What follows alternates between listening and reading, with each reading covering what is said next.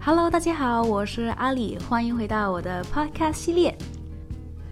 呃，好好几个星期没有跟大家好好说说话了，呃，就是因为最近，呃，其实无论在工作或是在学业上也挺忙的。不过，呃，刚好这两天有一点时间，就特意空出来跟大家好好说一下我的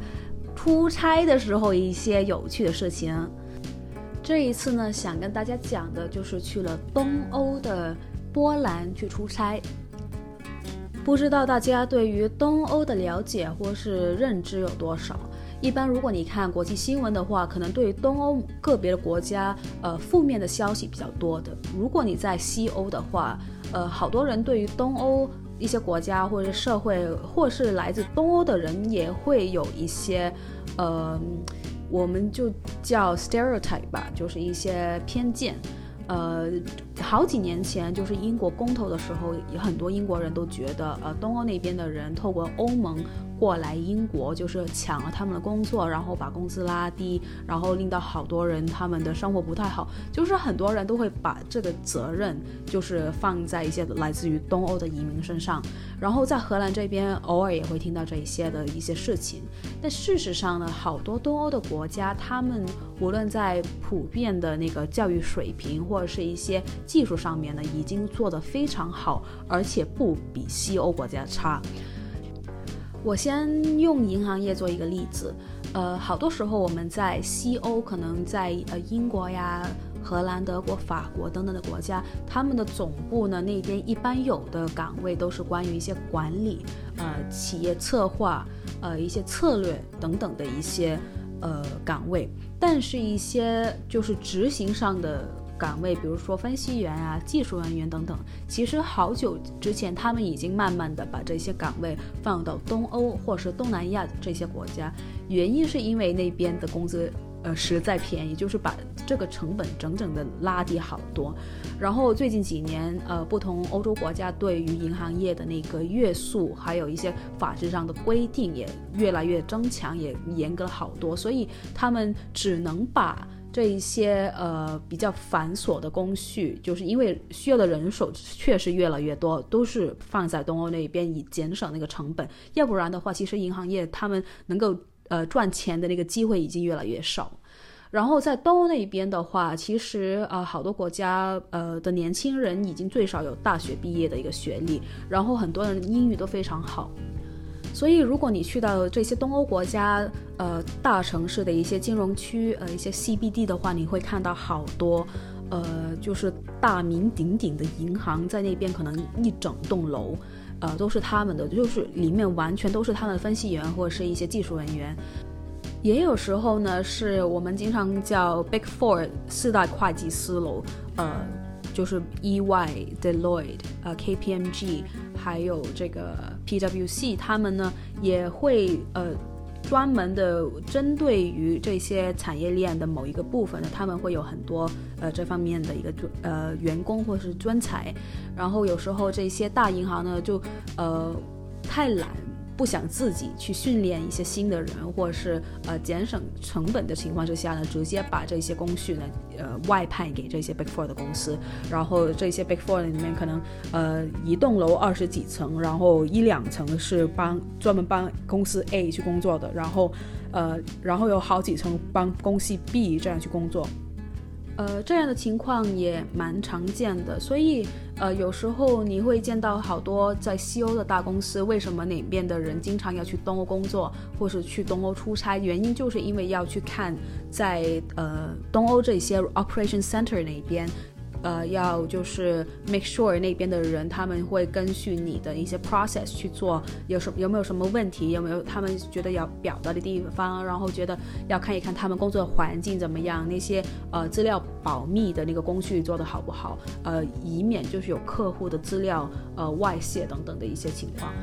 所以这个是非常典型的一个国际产业链，然后也帮这些西欧国家的公司节省了好多成本。那当然了，如果有些人他们本来在西欧国家工作的好好的，然后突然因为公司要节省成本，就是把这些岗位全都在西欧那边都裁员，然后把工作岗位都放到东欧那边去的话，这些人就是因为这个原因成为了失业大军的话，他们的心里也不会好受。事实上呢，我身边有朋友本来是在。呃，荷兰的一家非常有名的大公司那边工作，但是因为肺炎的问题，然后呃，他们公司也决定就是要节省成本，就是一下子就把荷兰那边好几百个员工就是裁员了，然后。就把本来的那些岗位就是搬到东欧那边去，然后东欧也得看哪一个国家，但是他们的工资可能是在荷兰这边一半也不够，所以如果是因为这个原因而成为就是失业的人的话，我也能想象到他们就是心里一定不太好受。话说起来，这一次我去出差呢，是去了波兰的 Gdansk，一个叫格但斯克的一个城市，是呃波兰其中一个非常古老、沿海的一个城市。当时候去的应该是一月、二月左右吧，然后呃非常的天寒地冷，非常冷，就是我是最怕在天冷的时候出差，因为你穿的也比较多，然后呃就是无论是拿行李箱或者什么的都不方便。呃，我们住那个酒店呢，是在呃沿岸的一个地方。然后，呃，身边的同事告诉我，就是如果是夏天过去的话，天气非常的好，然后好多人在那边享受阳光与海滩。但是我们去的时候是灰蒙蒙一片，完全就是晚上的时候真的又冷又黑，什么都看不见的那种，真的有点可惜。那我们去呢，是去了我们呃一个外判商，就是刚刚跟大家描述的那一种，呃，他们有好几层的，就是呃办公室那边都是帮我们公司去做一些分析的一些工作，呃，我在那边也有，应该当时是两三个 team，就是帮我工作吧，就是呃过去为了好好就是跟他们见一面，然后呃在欧洲那边工作会发现，好多时候虽然你的同事不一定在跟你。呃，身处的位置是一样，好多时候要透过一些电子的一些设备去沟通，比如说是打电话、电邮或者是视像会议等等。但是那种人与人之间的那个沟通呢，最好了还是亲身到那边，啊、跟他们好好就是了解一下，聊聊天，呃，说一些工作以外的东西，就是彼此好好的去了解一下。我们这一次去出差，除了是以一个同事的身份过去，还是。呃，有一个客户的身份的，所以在那边，呃，对接我们的都是一些比较高层的 consultant，可能是呃他们的 partner level 的一些人，呃，帮我们就是呃准备的一些呃会议厅啊，或者是食物的都非常非常的好，非常的华丽。如果对于荷兰不太了解的朋友，你千万要记住，荷兰是没什么好吃的，是名副其实的美食沙漠。如果你有时候看到有些人说荷兰有什么好吃的一些贴文，你要知道他们说的一般是小吃，可能是 bitterballen、stroopwafel 这一些，就是真的你不会用它来当正餐。他们平常午餐的时候吃什么呢？三文治。然后经常我有一些可能在法国呀、新加坡过来的一些同事，他们。一到中午的时候，就他们就说可不可以出去吃，因为公司那边的食物是太难吃了。所以我们去出差的时候，如果呃当地的那些同事为我们安排好吃的东西，我们都非常感恩，因为在荷兰这边真的吃不到。然后我在波兰这次，我的同事帮我们准备是自助餐。我重复一遍，我们中午的时候是吃自助餐。而且是吃酒店水准的自助餐，哇天哪，我太感动了，快要哭出来，你知道吗？因为在荷兰真的没什么好吃。每一次如果我们有同事从，比如说，呃，就是法国呀，在亚洲过来的同事，我们都不敢带他去吃公司那边的饭，因为实在太难吃了。经常我们可以的话，就带他们在外面吃。荷兰人平常他们吃什么呢？三文治。就是如果你一天两天吃三文治，我觉得没所谓。但是如果你每天都是吃三文治的话，而且他们的那个馅料没什么大改变，真的好难受，你知道吗？如果你见到有人跟你说荷兰好多好吃的话，你先问一下他吃的是什么，因为荷兰比较好吃的东西都是小吃，不是正餐。比如说薯条呀，bitterballen 就是油炸的一些东西，或者是炸鱼、炸鸡这一些，就是。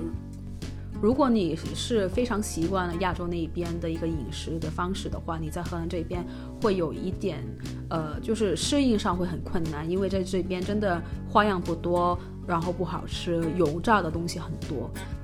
千万不要轻易相信人家跟你讲荷兰好多好吃的，荷兰好吃的东西都是国外菜，好不好？都是中国菜啊、法国菜啊、意大利菜啊，没有荷兰菜是好吃的。Anyway，大家不要。不要笑我，因为我在呃对于吃的方面实在太执着了，大家不要介意啊、哦。呃，反正这一次呃去了出差的时候，我们同事帮我们呃在中午饭就是照顾得非常的好，我非常的感动。然后晚上呢，他们也特意带我们去呃不同的餐厅去吃好的。呃，之后也去了这个叫 Old Town 的一个地方，就是市中心，就是呃以前呃历史上一些遗址，呃去看看。其实，在好多欧洲的大城市那边也有他们的 Old Town，就是专门给游客去看，然后保留了好多呃好几百年前的一些历史的一些建筑呀，一些历史风格等等。呃，不过有点可惜，就是因为我们是呃下班，然后在吃了晚饭之后再去去逛逛的。所以好多地方其实已经关门了，呃，根本没有什么机会好好去仔细去看看，所以这个我觉得有点可惜。这一次出差，呃，跟平常最不一样的是，因为我的跟我对接的同事，在他们的角度来说，我除了是同事以外，也是他们的客户。所以他们，尤其是一些经验比较老道的一些 consultant，他们呃跟我示范呀，或是开会的时候，无论我在讲什么，尤其是如果他们觉得我是在讲笑话，无论我的笑话好笑不好笑，他们都笑得非常的大声。这个对于我的自信真的非常有帮助。我跟你说，如果你身边有一班人就是经常的奉承你的话，呃，特意要让你留下一个好的形象，真的那个感觉非常好。呃，所以我当时候在那边的感觉也是这样，而且我觉得其实东欧人真的很容易接近，就是没有大家想的呃那么多的负面的那些新闻什么的。其实跟当你跟他们真的去接触的时候，真的很大的分别，非常的勤劳，非常的聪明，然后他们英语说得非常好，而且呃，如果大家有跟东欧人接触过的话，你可能会发现，嗯，他们的名字呢，就是嗯。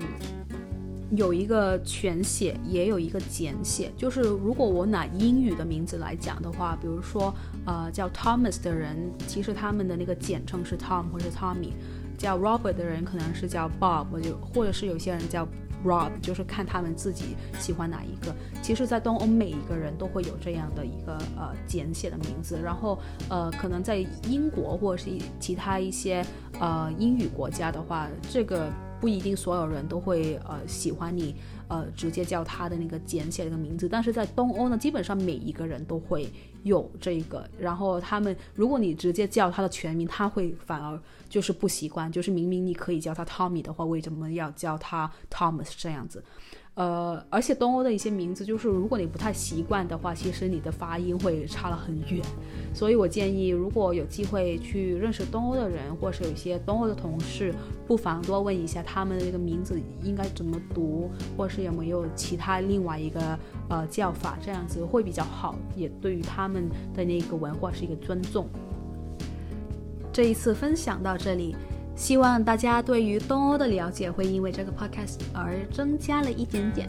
呃，其实我对于东欧的了解也不是太深入，但是呃，不断的跟呃东欧那边的同事、身边的朋友，或者是自己去东欧不同国家的时候，发现其实我们平常对于他们的误解太多了。